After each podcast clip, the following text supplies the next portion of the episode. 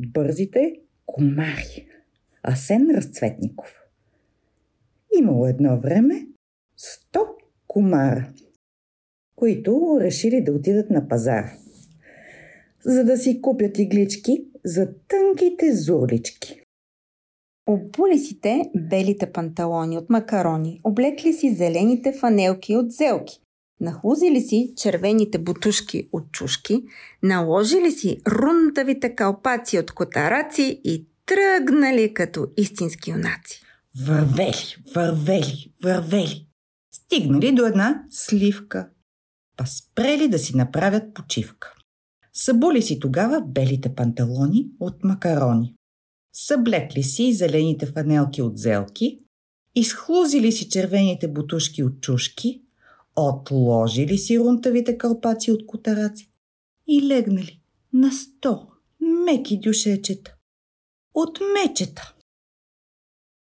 Лежали, лежали, починали си, па станали, обули си пак белите панталони от макарони, облекли си зелените фанелки от зелки, нахлузили си червените бутушки от чушки, наложили си рундавите калпаци от котараци и тръгнали като истински юнаци. Вървели, вървели, вървели. Стигнали до втора сливка. Па спрели пак да си направят почивка. Събули си пак белите панталони от макарони. Съблекли си зелените фанелки от зелки, изхлузили си червените бутушки от чушки, отложили си рунтавите калпаци от котараци и легнали на стол меки дюшечета от мечета.